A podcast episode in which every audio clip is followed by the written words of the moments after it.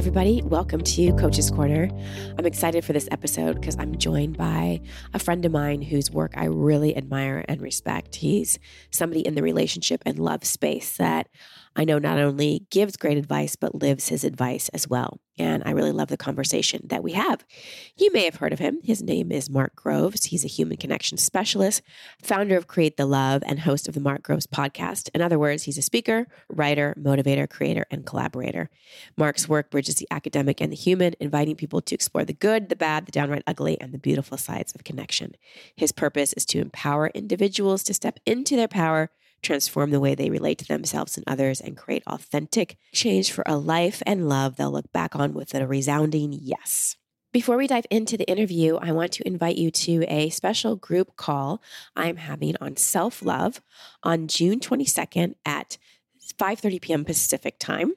It's all about well, self-love and what self-love is, how you can step more into self-love wherever you are in your self-love journey there's always room to grow. So you can join me at christinehassler.com slash group. It's only $20. If you can't make it live, no problem.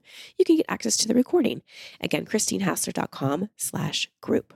Before we dive in, I want to talk to you about a really cool offer from my sponsor, Organifi. You've heard me talk about Organifi for years.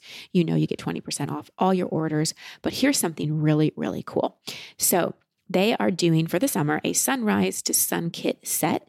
And with it, you enjoy a 30 day free sample of Pure. So the sunrise to sunset kit includes green juice, so I love green juice. You can reset your body every morning with 11 detoxifying superfoods. Red juice, which is a caffeine free energy boost provided by nature's five best antioxidant rich berries. And gold. Ooh, I love me some gold. Ease your body into calm, relaxed state with nine soothing superfoods and adaptogens like reishi mushroom, turmeric, and ginger.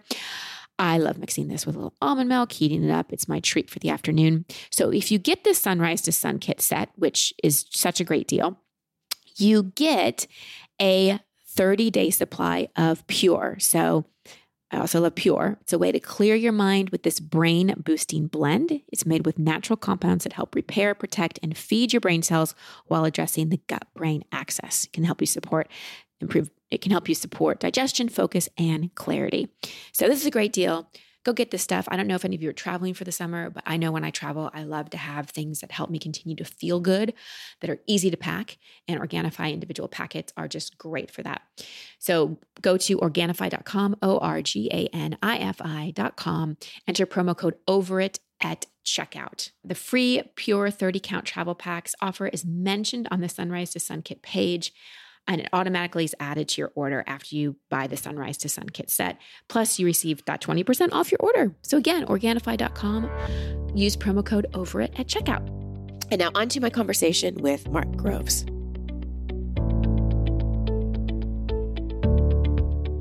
Mark, welcome to the show. I'm so excited to have you here. Oh my gosh, I'm so excited to be here. And congratulations because you became a papa about well, nine weeks ago from when we're recording this, but you're very new to to parenthood. So congratulations. Thank you. Yes, I am very new. I will give out very little parenting advice. I'll give out uh, parent mental health advice. A, yeah, I yeah. I think that that's a really good one. Um, so I'll get to that. Uh, my, my one of my first questions for you is, uh, I, again, I know it's you're only a few months in, but I'm curious, how has it surprised you or changed your life in ways that you didn't expect? Oh, that's such a good question. You know, I think being that, you know, it's like when Kai, it, when we're up during the day, you know, I take him from her as much as I can in order for her to rest. And what I was thinking to myself uh, the other day is, I must have had a lot of time on my hands prior to having a baby. like, I didn't realize how much time I had and maybe how much time I was wasting. Yes. Uh, even saying that is is really the recognition recognition of that truth because now I don't have time to waste. Like I have to maximize every moment. And the other thing that's been interesting to hold is that when I'm trying to get him to sleep, and maybe he's being, you know, it's harder to get him to sleep for whatever reason. I'm recognizing that my thought process is is geared around myself. Mm. primarily first. Like I've I've been observing how I want him to go to sleep because I have things to do.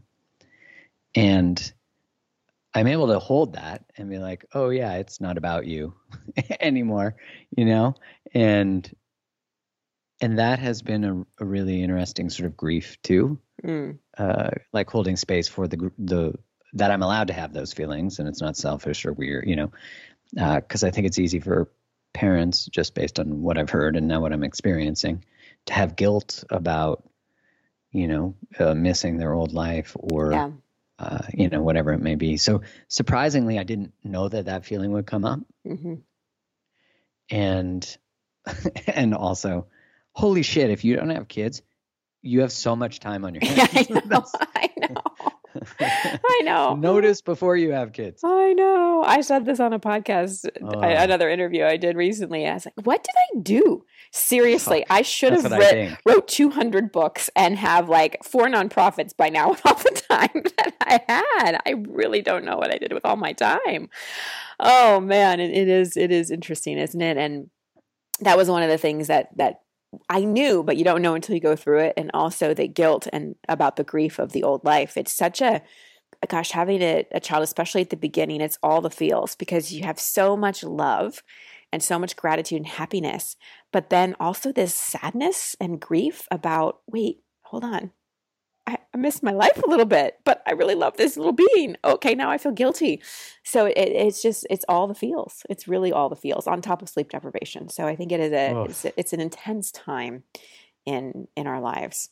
Um, and I'm curious for you, especially being a love and relationship coach, how have you navigated all this change and kept your relationship you know, really thriving. And because what I've noticed both my own experience and talking to so many people who've gone through parenthood at any stage is that often the child becomes, you know, the focus. And I think when it's a new baby, that's necessary, but and the mm-hmm. relationship can really suffer.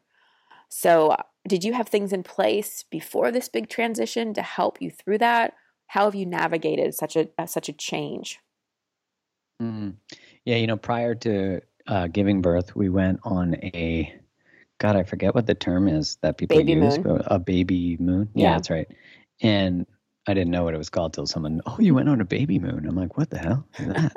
uh, but we went to Zion and rented a, a little cabin, and we actually did a threshold ceremony, and we wrote down all the things we were letting go of and all the things that we were ready to shift in terms of priority, what we were afraid of, and what we were excited about and did a ceremony with a fire. And so we've been pretty mindful about communicating those things and holding space for those things.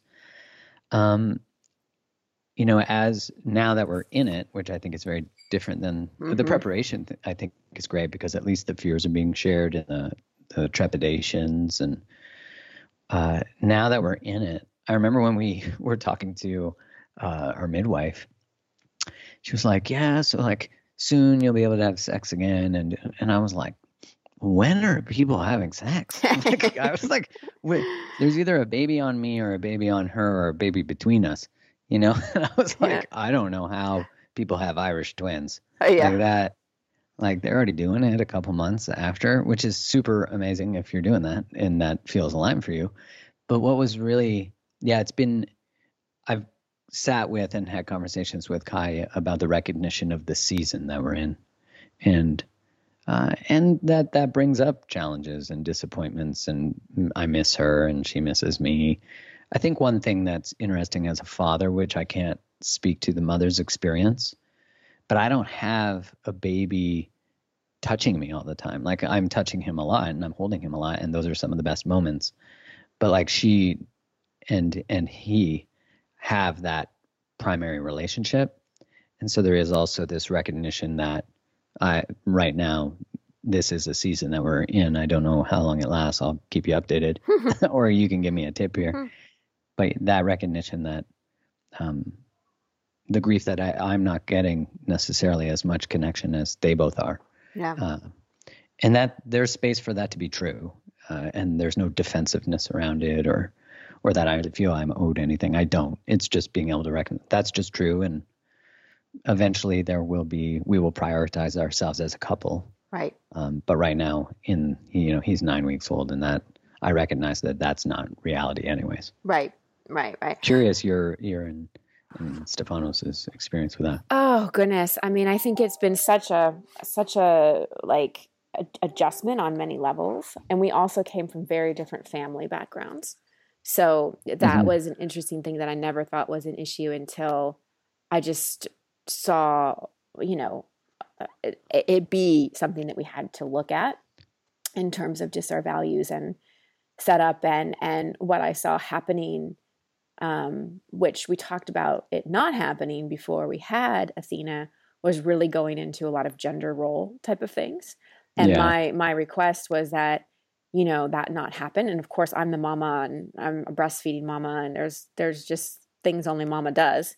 Yeah. Um, but that that's been a really you know something we're still navigating through is i still carry more of the you know the mental and emotional load um and it's it's there's that been that little slip into just gender roles um and that's been one thing we've really had to navigate because you know maybe things come more naturally to me as a woman but in a lot of ways they don't i've just had to learn you know i've yeah. just i've just really really had to yeah. learn well, and, you've also been so achievement oriented yes, your whole life. Yes. You know. Yes. So I, I wrote, recognize that. I wrote about this in my Mother's Day post of, you know, I was good at something for 20 years, my career, and then I had a baby, and I'm like, oh, I'm not good at this. What is happening? I'm not the expert. I'm so used to being the expert, Mark. My ego was same, like, same, you know. Whoa. And it's like, whoo, student. I got, yes. you know, slapped yes. by the universe. Yes. You know. Yeah. That's interesting because I think um, what's been fascinating about uh, roles and recognizing, I guess what you're saying is the assumption of a recognize a recognition of skill set that is made about gender roles. Right. And um, also recognizing how much society has said to women, like, your value is in now achievement and not staying at home.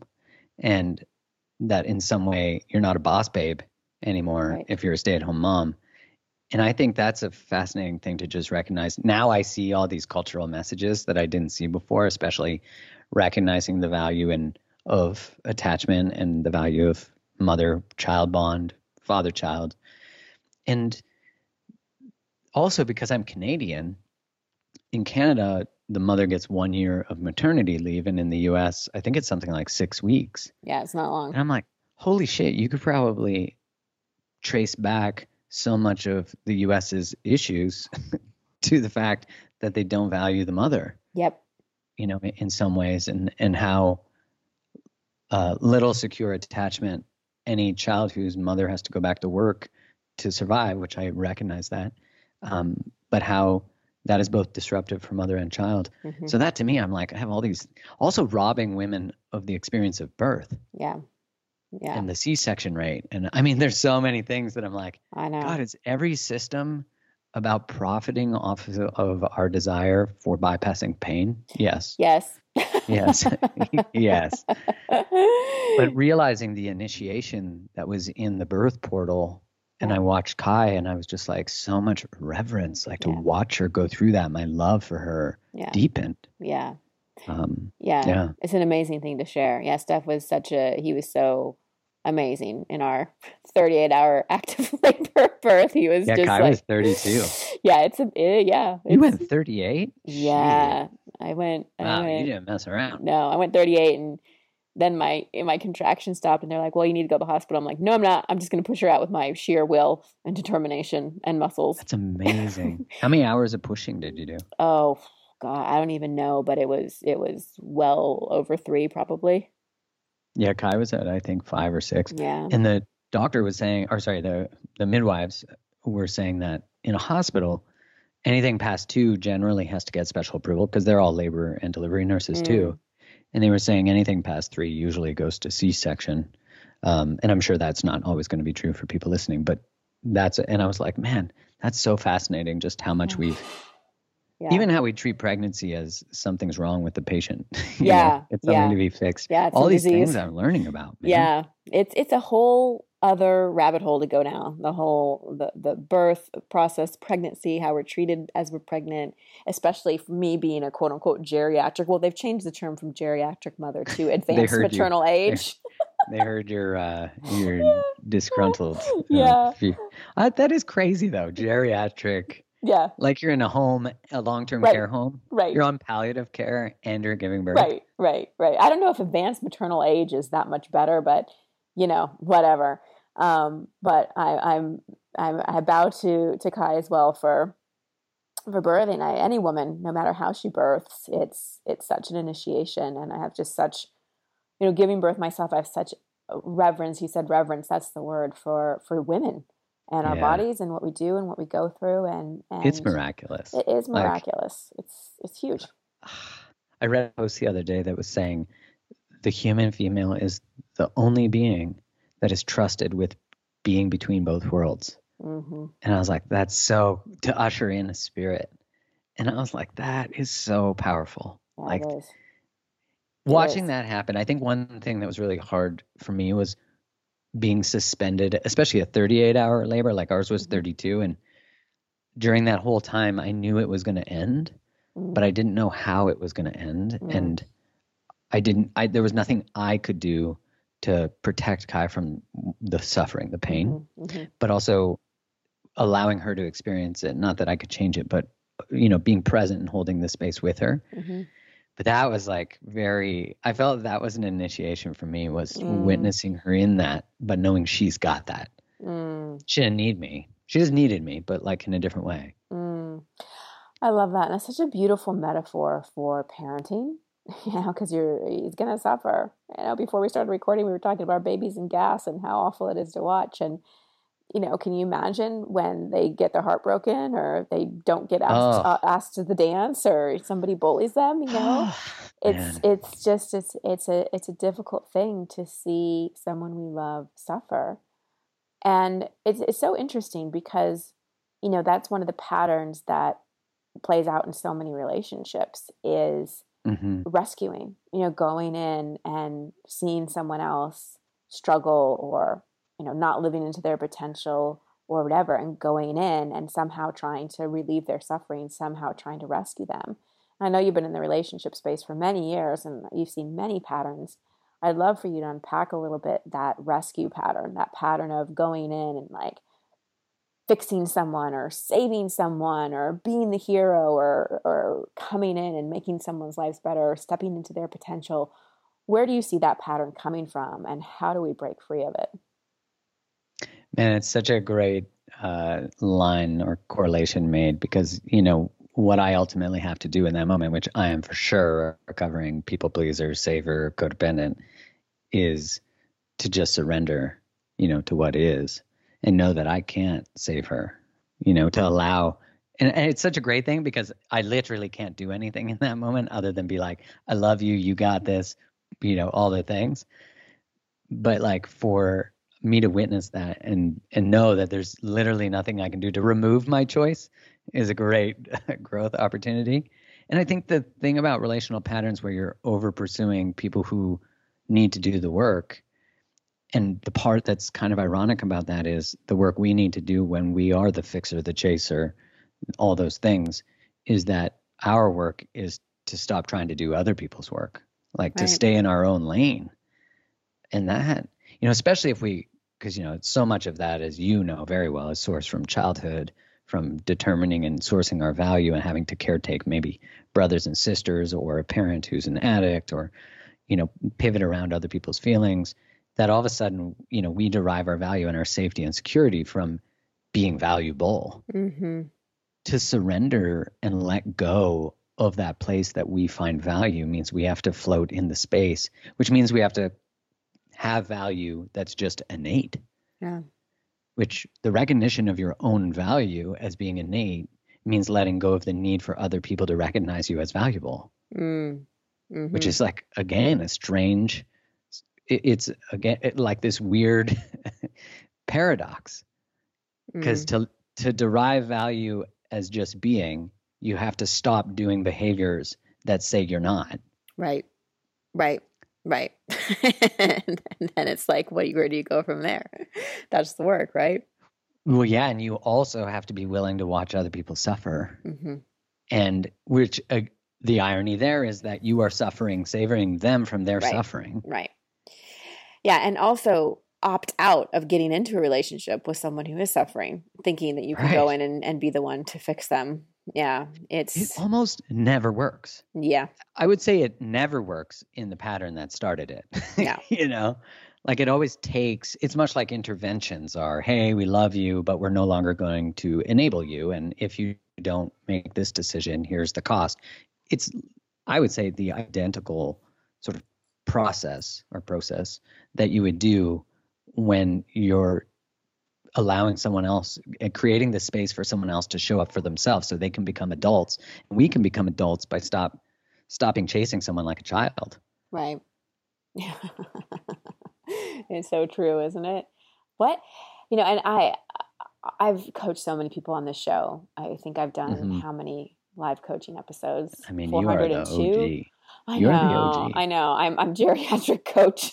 geriatric coach let me just pay homage and respect because you have been running this game for a long time Oh my goodness. Oh my gosh. like you are you were a coach and doing this work before it was even an industry Uh, yeah, I was. People thought I, uh, I'd say I was a coach, and they're like, "Oh, what sport? Soccer, volleyball?" Yeah, no. you and Tony Robbins.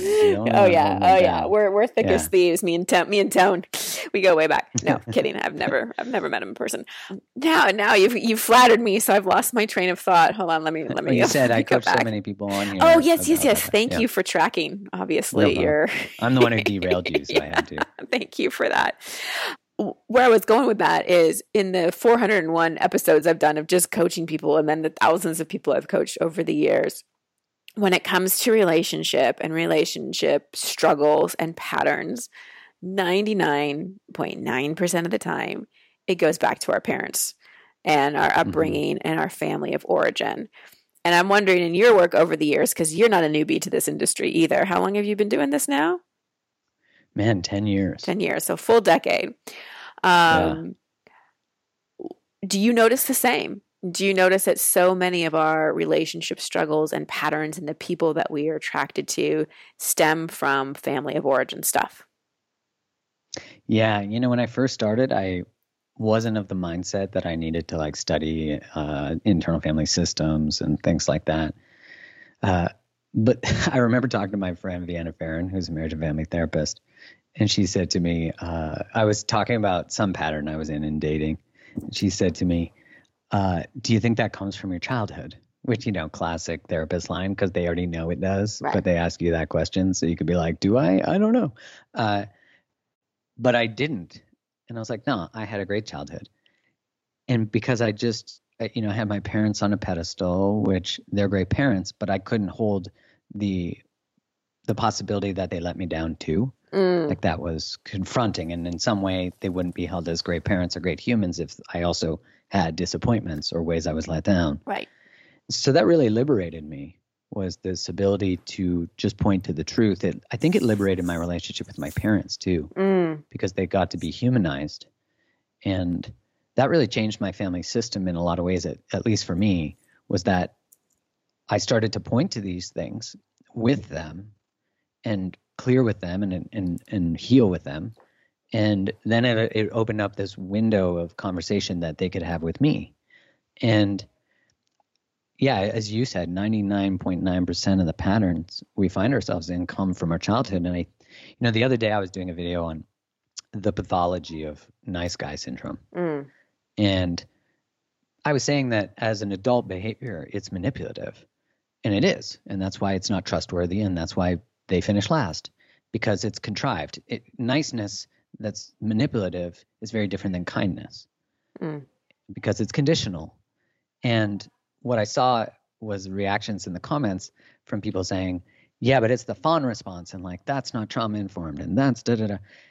First off, I'm just like a little tired of all the trying to save everybody from any emotional discomfort. hmm Like, codependency just loves the comment section. Yeah, really. Oh my God. Like, we are, the coddling is stopping, thank the Lord, because we're, we don't want someone who reads or watches what I said to feel like there's not a compassionate place for where the pattern comes from. Right. But a pattern, which I think all patterns come from a survival based place. Like if someone is, yeah, and if someone's like aggressive as an adult and controlling, we would easily say that that's a toxic behavior as an adult, even though it compassionately was derived for survival as a child. Yes. But the in- interesting thing about codependency and people pleasing and anxious attachment, uh, all these different ways we organize similar behaviors, is that there is a fear of the person experiencing shame for that more passive way mm-hmm. of getting needs met, which is really mm-hmm. fascinating. I'm curious your thoughts on that because I've been thinking about that more. Mm-hmm. Which part? My thoughts on which part? Because there was so much in there.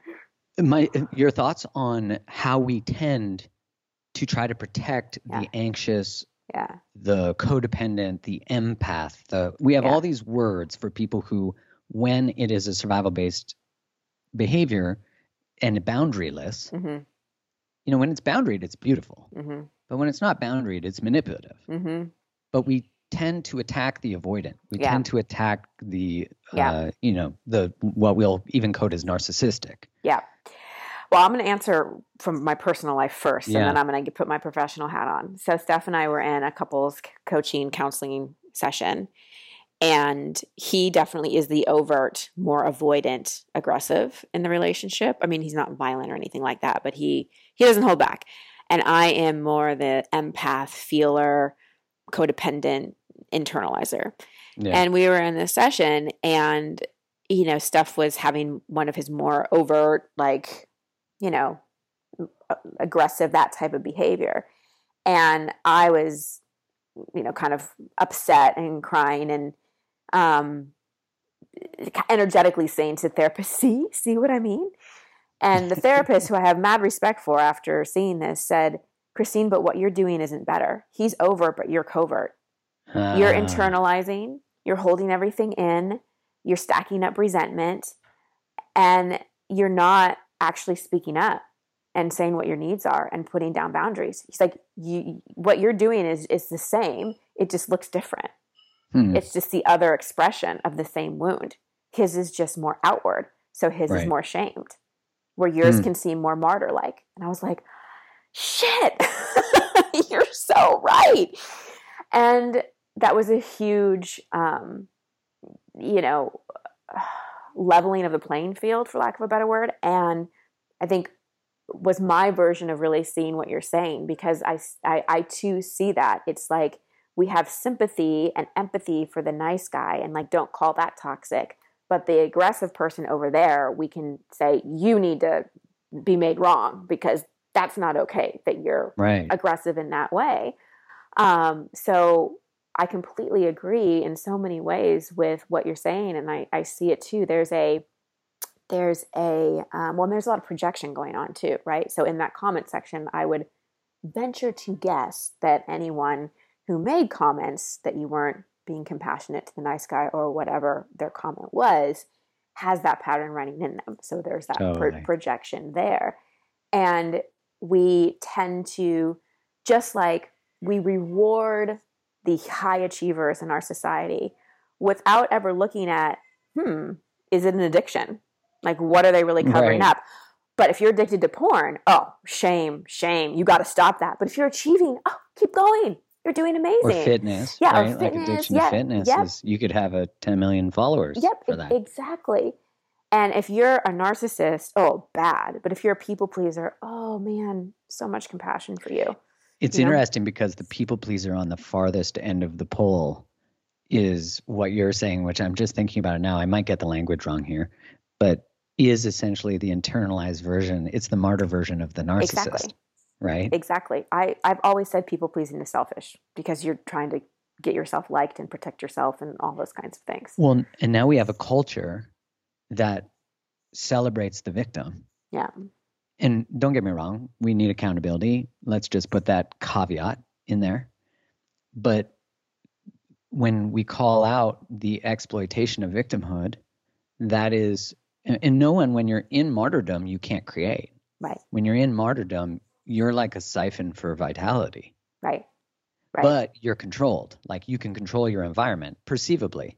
That's why I always think it's like a master chess move to be a martyr. Mm-hmm because mm-hmm. you're like playing in another dimension. The other person doesn't even know that you're actually holding the power by appearing powerless. Mm-hmm. And I only say that because I was so good at it. Mm, so, how yeah. how are you so good at it?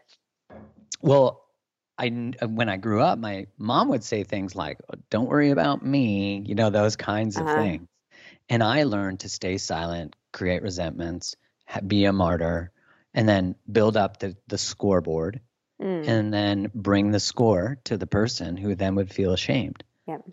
Not having good access to my needs, not having good access to boundaries. I was the nice guy, so that's why I know it's manipulative. Mm-hmm. I also know that the circumstances we tend to get into, and I know you're a master at boundary work, it's like the circumstances that I got into were the exact circumstances that someone who doesn't have boundaries gets into. Mm and I would be mad at the other person, but I never would have been sitting at whatever table or in whatever conversation had I stood for myself way earlier. So those were all invitations to heal.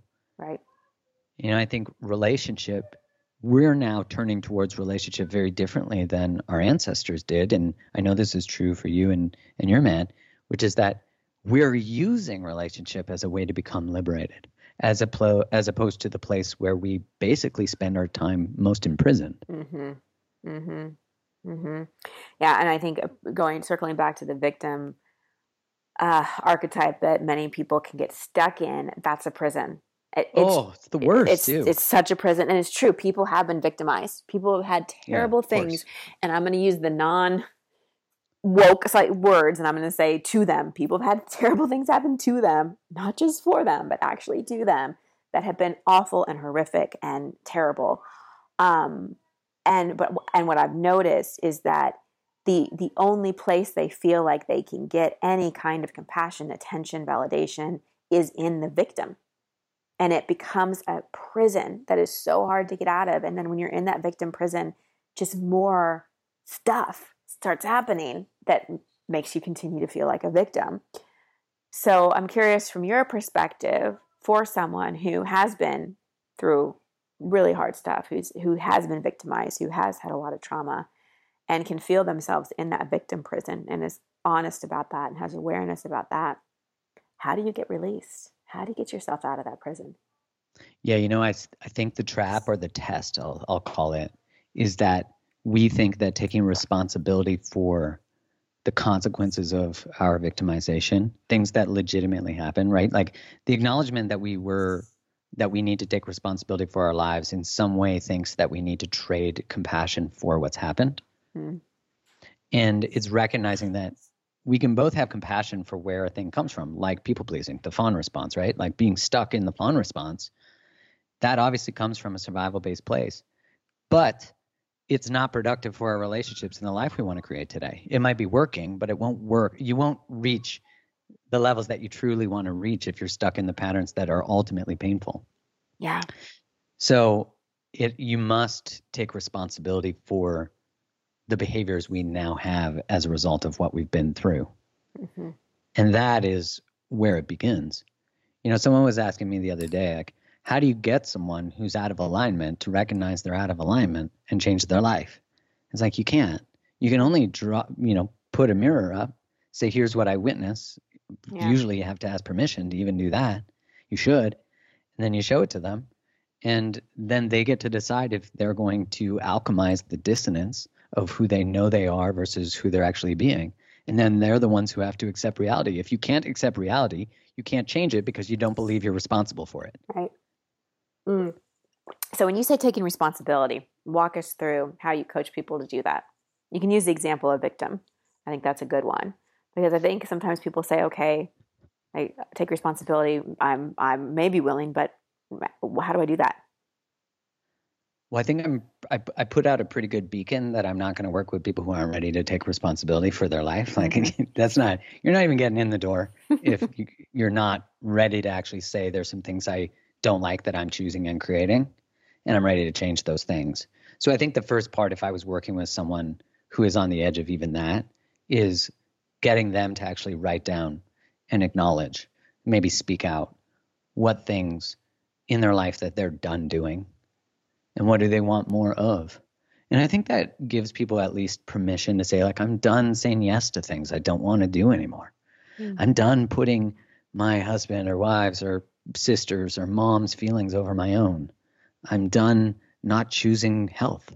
I'm done living in a pattern of choosing alcohol in a toxic way. You know, it's like we have to be able to call out the truths, like doing an audit on our lives. And if we can't, like I said, if you can't at least draw an objective or attempt to, and that's why external help is is useful, but to actually call out the truths of who you're being and what you're choosing. That is the first step. Like that must occur. Mm, mm. Because it's only then that you, re- by doing that, you are acknowledging choice. And that means you can choose to not do something. It, it enables, because if we're saying, and this is true, if you're stuck in the fawn response or you're in fight, flight, or freeze, your nervous system is not recognizing choice. Right. And so it's being able to put back in discernment and choice. And you know that's why they say the op- the the way to rebuild or begin to trust oneself is to keep small promises to yourself, simple things like if you say you're going to go for a walk, you know, go for a walk in the morning. Make yeah. your bed. Making your bed is so simple. I know a lot of people don't like that one because Jordan Peterson recommends it, but it's a great one because if you say you're going to make your bed every morning and you do it, you're building up muscle that says, when I say I'm going to do something, I do it. Right, right, exactly. And it's such a great um, practice for the inner child, too yeah. because the inner child has had so many promises broken and, and there's so much dysregulation and feeling not safe of the inner child and when you make those commitments to yourself the, the inner child part of us feels like, like oh wow there's routine there's structure there's keeping the word there's safety and i feel like when we create, create safety in our systems it's easier to take responsibility too because responsibility can feel it's a very it's a very emotionally and spiritually mature thing to do but it can feel quite scary because when there's yeah. no one to blame, the only person that can do anything about your life is you. And that is emotional maturity, that is spiritual maturity. But but if we don't have a great relationship with ourselves, a strong sense of self, if we felt like no one was ever there for us, so how are we going to be there for ourselves? Um, it can feel really big. So I have a lot of, I have so much compassion for the human experience, and especially for people who you know, really want to change and want to take responsibility, but it feels it feels somewhat terrifying. That is such an important part of of the, the transition from being a victim or a martyr of our lives to transitioning is having compassion for where it comes from. You know, recognizing yeah. that it is a survival based thing, that yeah. you have the right. You know, I, when someone says, I can't believe I did this or I became this way, or I'm like, how could you not have? Right, right yeah, that's a big thing we talk about on the show is really understanding, like for example, missing out on key developmental phases, like the trust versus mistrust stage yeah. of development. And I mean, like, of course you don't trust yourself. Of course you don't trust yourself to make decisions. How could you? How could you? So let's right. have compassion for that, understanding for that, but stop blaming anyone and go, okay, well, how do I recreate that stage of development? How do I reparent myself? I mean, I, if I could rename the personal development industry, I would rename it to reparenting yourself. Because that's so good. In so many ways, that's what it is. You yeah. know, that's what it is. It's giving ourselves the, you know, what we what we didn't have that we we need. And you know, so let's talk about for people in relationships right now, when your partner isn't taking responsibility for something that you know you really feel they, they need to take responsibility for or you have an argument and you just keep having the same argument because there's not responsibility being taken how can we you know point out because a lot of times people that have a hard time taking responsibility just swim underneath so much shame you yeah. know often it is the most defensive people that struggle with the most shame so what would be your advice on getting someone to see, to take responsibility, to take ownership with no defensiveness when they usually, you know, do get super defensive and maybe throw it back at you? Oh my gosh, as someone who recovered, who is recovering, I'll say, as a defense defensive person, mm. man, that work is one I've had to learn to increase my capacity for shame. to hold it instead of defend and, and really with that frantic energy try to get it out like a dog shaking off water you know that defensiveness is mm. me trying to get rid of the feeling that i have and turn it around on them and you know i think it's because i didn't know the value of the shame and i i know that can maybe be hard for people to hear because we you know we think of shame as toxic but i do mm-hmm. think there is a such thing as healthy shame yeah and that shame that is because there's a better behavior available to us. And, you know, I, I know for me, when I was reading the Gottman's work on the antidotes to defensiveness, one of them is to say, I can see some truth in what you're saying. Mm. Oh my God, I hated saying that when I first did it. I, can just I see, still don't. I can it. see some truth in what you're saying. oh, like... it was like eating your shoe. yeah. And, but what I found myself, what I found happening was that I started to be in relationships I'd never been in before because I was getting past the upper limit of my capacity for intimacy. Mm. And I was in conversations I'd never been in because I'd always shut them down or turn them around. Mm-hmm. And what I also was healing was that this idea that if you have feedback from me or what I've done is wrong, and that's true, then that means I'm a bad person, as opposed to that means my behavior needs shifting. Mm and that that still can be murky for me to delineate. I also find that with less sleep, parenting, I find myself more defensive. Yeah.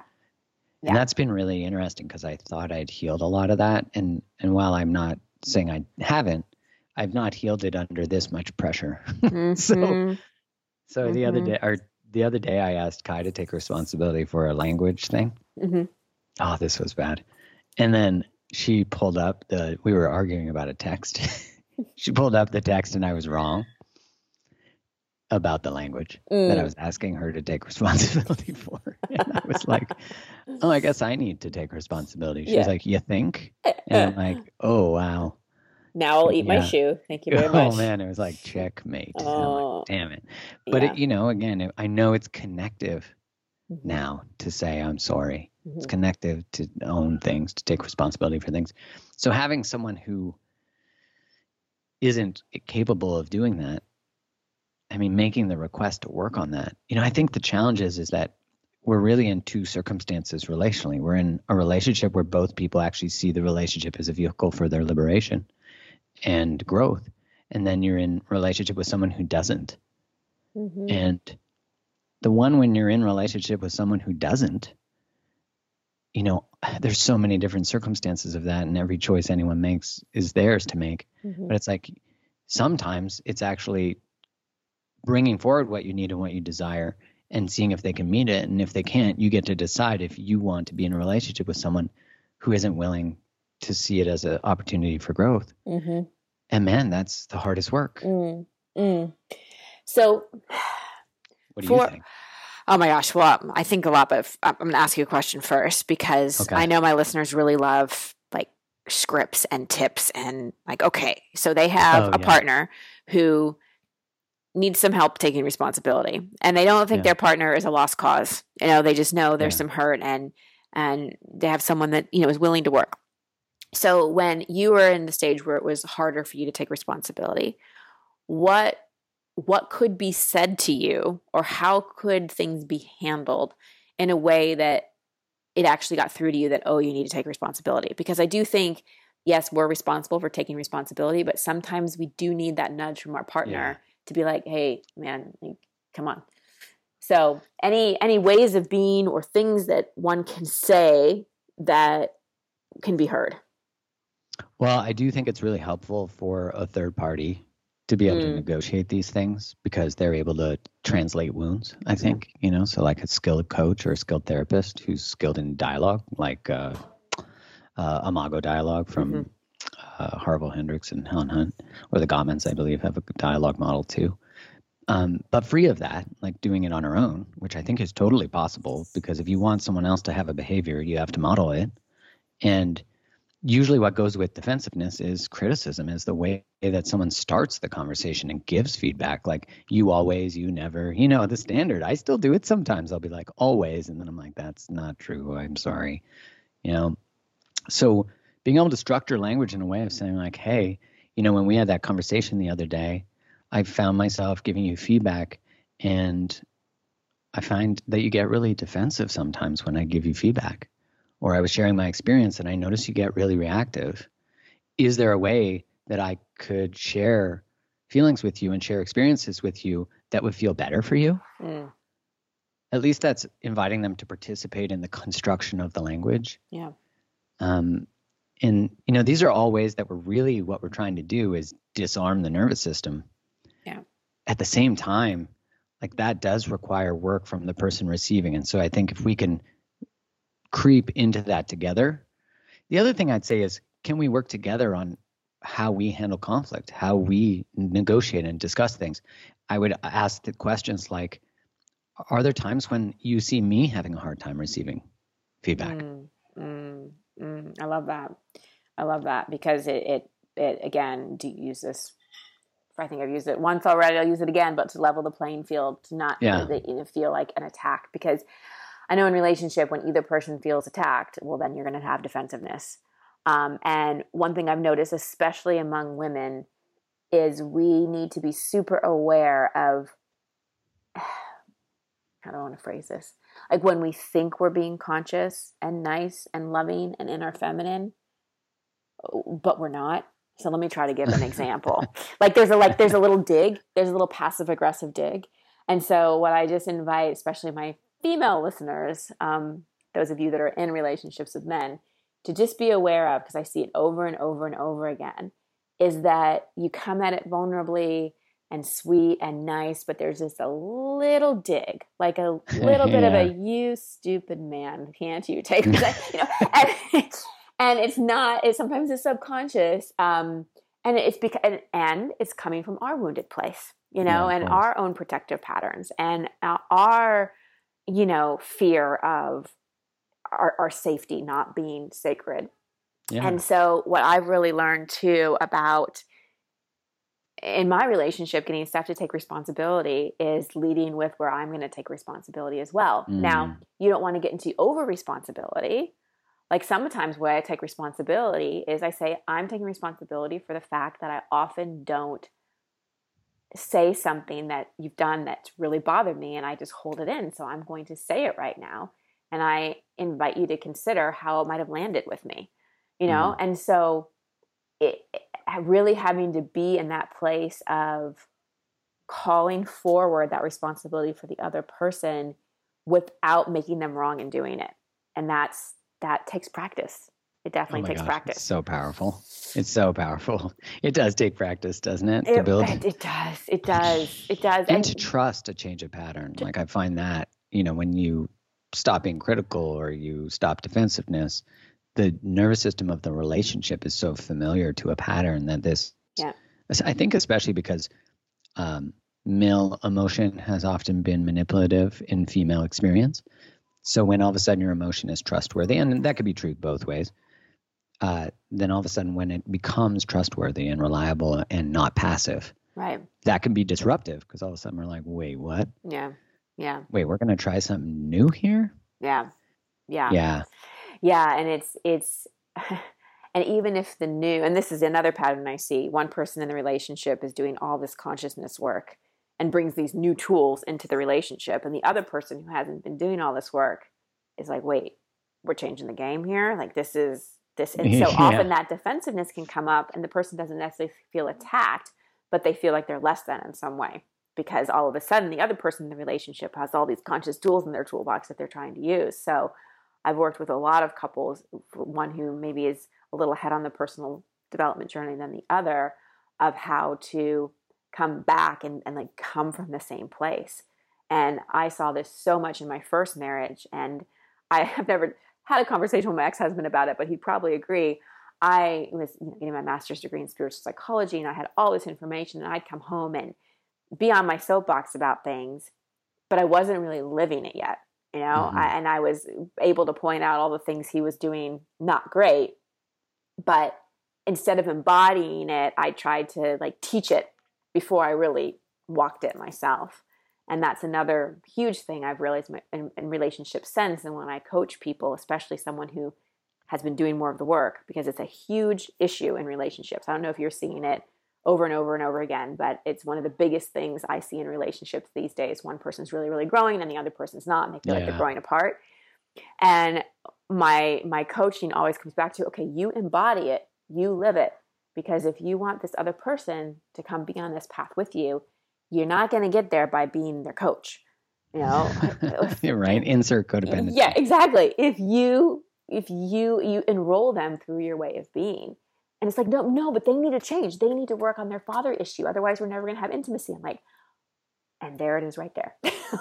right. there it right. Is right these there. conditions. Yeah. These. Yeah. So with that, because that's a, one of the biggest questions I get when one person is doing all the consciousness work and their partner isn't, is there hope for the relationship?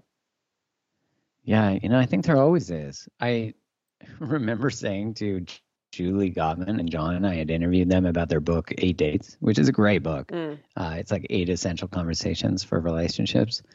And I said to her, uh, it's a massive red flag if someone doesn't want to read the book, right? Like, do you just break up with them? And I was kind of joking, but kind of not. And she was like, no, Mark, absolutely not. and she was saying that you get curious about what it is about the book and is there another method? Is there another path? And I think about that often, like I, I that, you know, our work, I was saying earlier, like our work lies in trying to be with things that can't change, you know, or don't mm. want to change. How do we relate to that?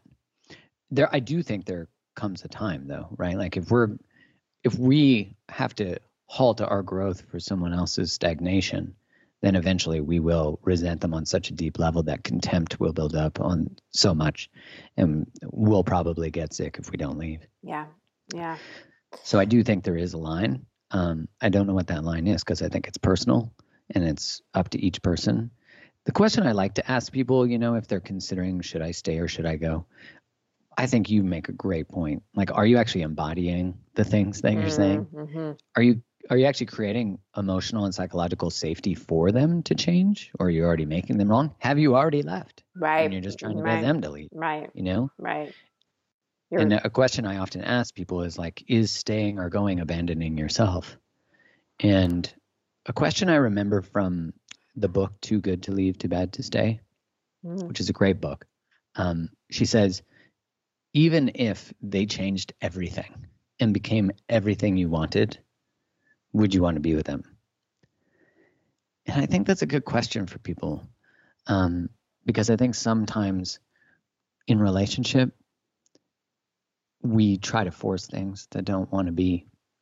And I think in society, we've made this idea that if your relationship ends, you're a failure. Mm-hmm, mm-hmm. And so we stay in relationships that we chose at a different level of consciousness in a different level of awareness. And I don't even mean that hierarchically, but like maybe even just having connection to what we truly desire. Like often when we're young, we choose relationships we're taught to want. Mm. Mm-hmm. Or or we learned through patterns from our families. And then we wake up in our 30s, 40s, 50s, 60s, 70s, 80s, and we're like, wait, what am I doing? Mm. Do you want to change with me? And the other person's like, no. I thought we were fine not talking and not having sex. Right. You know, like and then you're like, but I want more from life now and you're allowed to want more. Um, so yeah, it's definitely complex, and it's I think one of the greatest conundrums of the human experience. Yeah. Oh, there's so many conundrums in this. yeah, just add it, add it to the list. so many conundrums. Here's another. I could talk to you forever. I would really love you to come back. And by the way, do you know our children's birthday are two days apart? Like they're, I mean, a year, but really? yeah, Athena's the 13th of oh. March.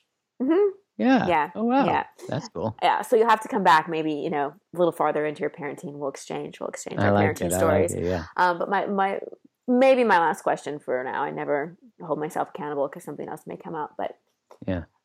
Another another common thing, huge question. It comes up on the show. It comes up in our Be the Queen program, which is for women calling in their partner. Mm-hmm. Why do I keep attracting emotionally unavailable men or oh emotionally oh God, unavailable people? The question of our times, mm-hmm, isn't it? Mm-hmm. You know, I have a quote that went pretty viral that was about um, emotional unavailability is only attractive if you're unavailable yourself. Mm-hmm. And, you know, that I think that could sound a little trite in that it is, it, we want to be able to understand that. Like when unreliability is what we're conditioned to know or be attracted to. Right. then it's just familiar and it's attractive and it's something we're it's usually as we were talking about earlier a childhood wound that we're trying to play out in adult relationships Yep. and you know i remember years ago i had this my general belief system was that the reason we choose unavailable people is we don't believe we're worthy of being chosen Right. I do think there's an element of that that the the people we're choosing are reaffirming our self identity, right? They're reaffirming that it's normal for me to not be fully shown up for. But I started to see it differently that it's not that we don't believe we're worthy of it because I think innately in our being we believe that. And I'm sure people have different philosophies about that. But I actually think it's that we don't trust love Mm. we don't trust that if we open to it that we that we won't be betrayed hmm we won't know how to hold it. We won't know how to grow with it. And we don't trust ourselves. And so i think it's actually about recreating trust which you and i were talking about that earlier about stepping into choice. Because if you step into choice and discernment then you'll trust yourself. Right. but if you're faced with a red flag or an orange flag and you keep moving towards it, you're actually putting your body in circumstances and your psychology, your heart, in circumstances that aren't safe. So, on an unconscious level, the more you continue to pursue unavailability, you continue to reaffirm that you don't trust yourself. Right. Right. Right. This kind of goes back to that missing that developmental stage, the trust Mhm. versus mistrust. And Mhm. I, I love everything you're saying. And I'm going to just add something. I may be saying what you're saying in a different way because we were talking about this in my Be the Queen program last night. We had a call. And what I said was, you know, we, we go for emotionally unavailable people because we're emotionally starving. Mm, meaning and it's not so much that we're unavailable we're so hungry for emotion we're so hungry for connection we're so hungry for love that we we will will settle for anything. And add in the fact as you were saying it's familiar. So it's like well this is where i went to go get fed in my childhood maybe this person can feed me because i'm just so hungry so it's not a desperation I, it's a, it's this hunger for it, and we look for where you know we look at the same restaurant that we that was there in our childhood, and I mm, think like that. that a huge part of of satiating that hunger is really looking at where am I not meeting my own needs? Because I went through this. I would attract super attractive but very emotionally unavailable men like over and over again. And this was right before I met Steph. I'd done a lot of work. Like I had, you know, I was I was had my podcast. I was coaching people. I was creating results in other people's lives. It's like, what is this? And people would say, "Oh, well, where are you emotionally unavailable?" So I'd be like, "Where am I emotionally unavailable?" And I didn't. I couldn't find the place of where I was emotionally unavailable, but I could find the place where I was emotionally starving. Going, Mm. "Whoa, I am not meeting my emotional needs. I am not meeting my my safety needs, my nervous system needs, my needs to feel joy and happiness and connection. So I am just attracted to like this sort of high of this because the thing about emotionally unavailable people is that they elicit like an adrenaline response. Yeah, they and do. it's sort of like when you're when you're super tired, you can drink cup drink a cup of coffee or several and you can get like a buzz and go like, "Okay, I have energy," but it's actually not sustainable energy. It's actually not healthy energy. So it's like the emotionally unavailable person feeds the emotionally starved person with that quick jolt, but it's not satiating. And so, what we were talking about last night when I was coaching the woman, I was like, okay, how are you going to feed yourself? How are you going to feed your Mhm. emotional needs so that you don't have to go for this cup of coffee? I don't know why I use so many food metaphors in that explanation. I think they're relatable, though. but Yeah. everybody kind of Especially going it. to the same restaurant, like Yeah. that's familiar for people. Yeah, it is. It is. yeah that that element of of the perpetual you know also what happens too is because it's so unavailability is such an aphrodisiac Yep. in, in some way it actually on a biological level is evolutionarily indicating high mate value so that's Yeah. why i think it can be confusing but the other side of it too is that we then tend to enter intimacy with them and then we treat the wound of not being chosen with arousal and that can become a very easy um, addiction Mm. cycle Why would someone that's emotionally unavailable biologically register as you're a good prospect? Because they're uh, drawing on the idea that they have lots of choice. So because they're unavailable to you and they're maybe not texting you as much, what the system codes that as is that they are they don't need you. They're in probably conversation with lots of potential mates. Mm, so they're highly desirable. Yeah, and that's why it's mm-hmm. so undesirable when someone is like over mm-hmm. Yeah, emotionally unavailable people are so good for the anxious attachment style. Oh, oh good lord! So good. like you want to grow, go date an unavailable person, someone fresh out of a relationship. That's I do that, yeah, and they'll tell that. you they're pretty much ready, but not, and not yeah, you. I did that. It was fun. I did that. I was a master at that. oh my, God, I remember someone said to me once, "You have a lot of great relationship advice." Um, when was the last time you actually let someone love you? Mm, oof. And I remember I was 35. I'm 44 now. That one hit me square in the soul. Because mm. all of a sudden, every time I ran from someone who could love me, became so obvious in that moment. Like in the second that I transmuted those words, I felt grief. Yeah. Yeah. So I knew my last question wasn't my last question. So I'm curious, what was the thing that I mean, I know there are lots of things, but I'm wondering if there was a turning point that got you to really open your heart and trust love and and let someone in so much so that you have a child with her now. Well you know the previous uh we call it 1.0 of our relationship because mm-hmm. we broke up for a year. Yeah. We didn't plan on getting back together. We now call that the sacred pause. But um in 1.0 she wasn't fully available and i was still pursuing it. So you know i when i look back i was terrified of a woman. Mm like a woman who could fully choose me, fully love me. I ran from a lot of women.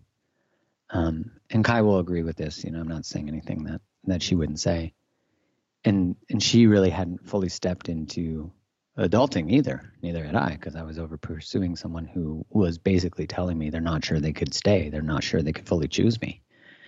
And it was through the the pressure of that connection that I finally said no more on like where I meant it in every cell of my body, where I had said it before, but there was still like 5% of me that was like, but a bit more, you know? And so when I finally said no more, I could trust myself on a deep embodied level. Like there wasn't a question in my body. I'd hit the never again.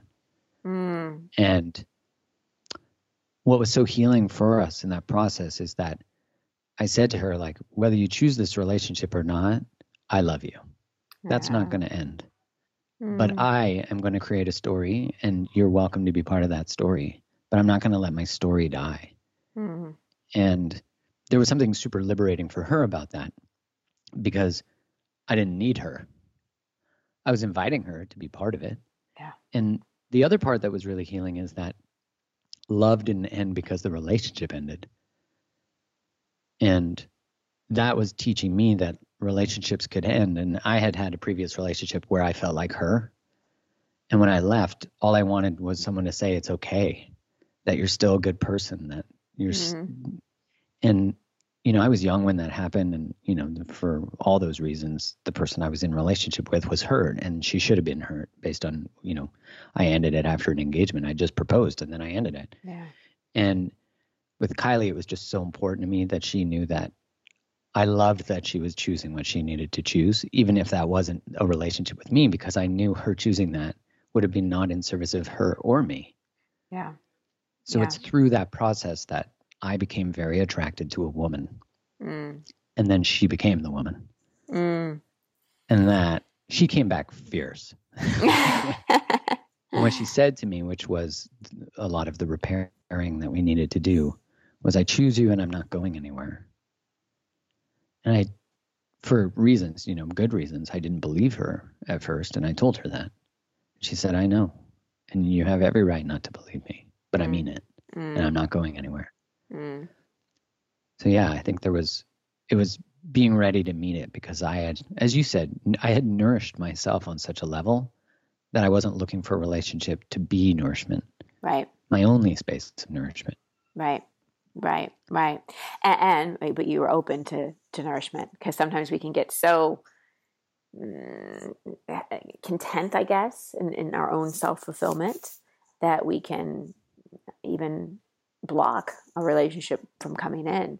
So I love that you had that nourishment and your heart was also open to allowing someone to come in and nourish themselves and nourish you and nourish the relationship because there's always those those three things. So I love your journey. I love your story. I love your love story. And I love the work that you do. I really resonate with with Ditto. so much that's there. It's it's really great to have relationship experts out there that are doing the work in their relationship and are, are living it. And I know you and Kai do. So it's beautiful job and congratulations again. And will you come back and we can dig into more relationship questions and all that stuff? Hassler all day. Are okay. you kidding me? Okay. I would talk to you all day. Okay. Likewise. Thank likewise. you for having me. It's so my pleasure. Thank you for sharing your wisdom. Where can people connect with you more? Uh, you can find me on Instagram at Create the Love, which is where my relational work is, and then where I share personal thoughts, feelings, opinions, which I have lots, uh, is at It's Mark Groves. And then I also mm-hmm. have the Mark Groves podcast, which you were recently on. Mm-hmm. And um, yeah, you can find all my courses are on createthelove.com. Awesome. Thank you so much, Mark. Thanks so much.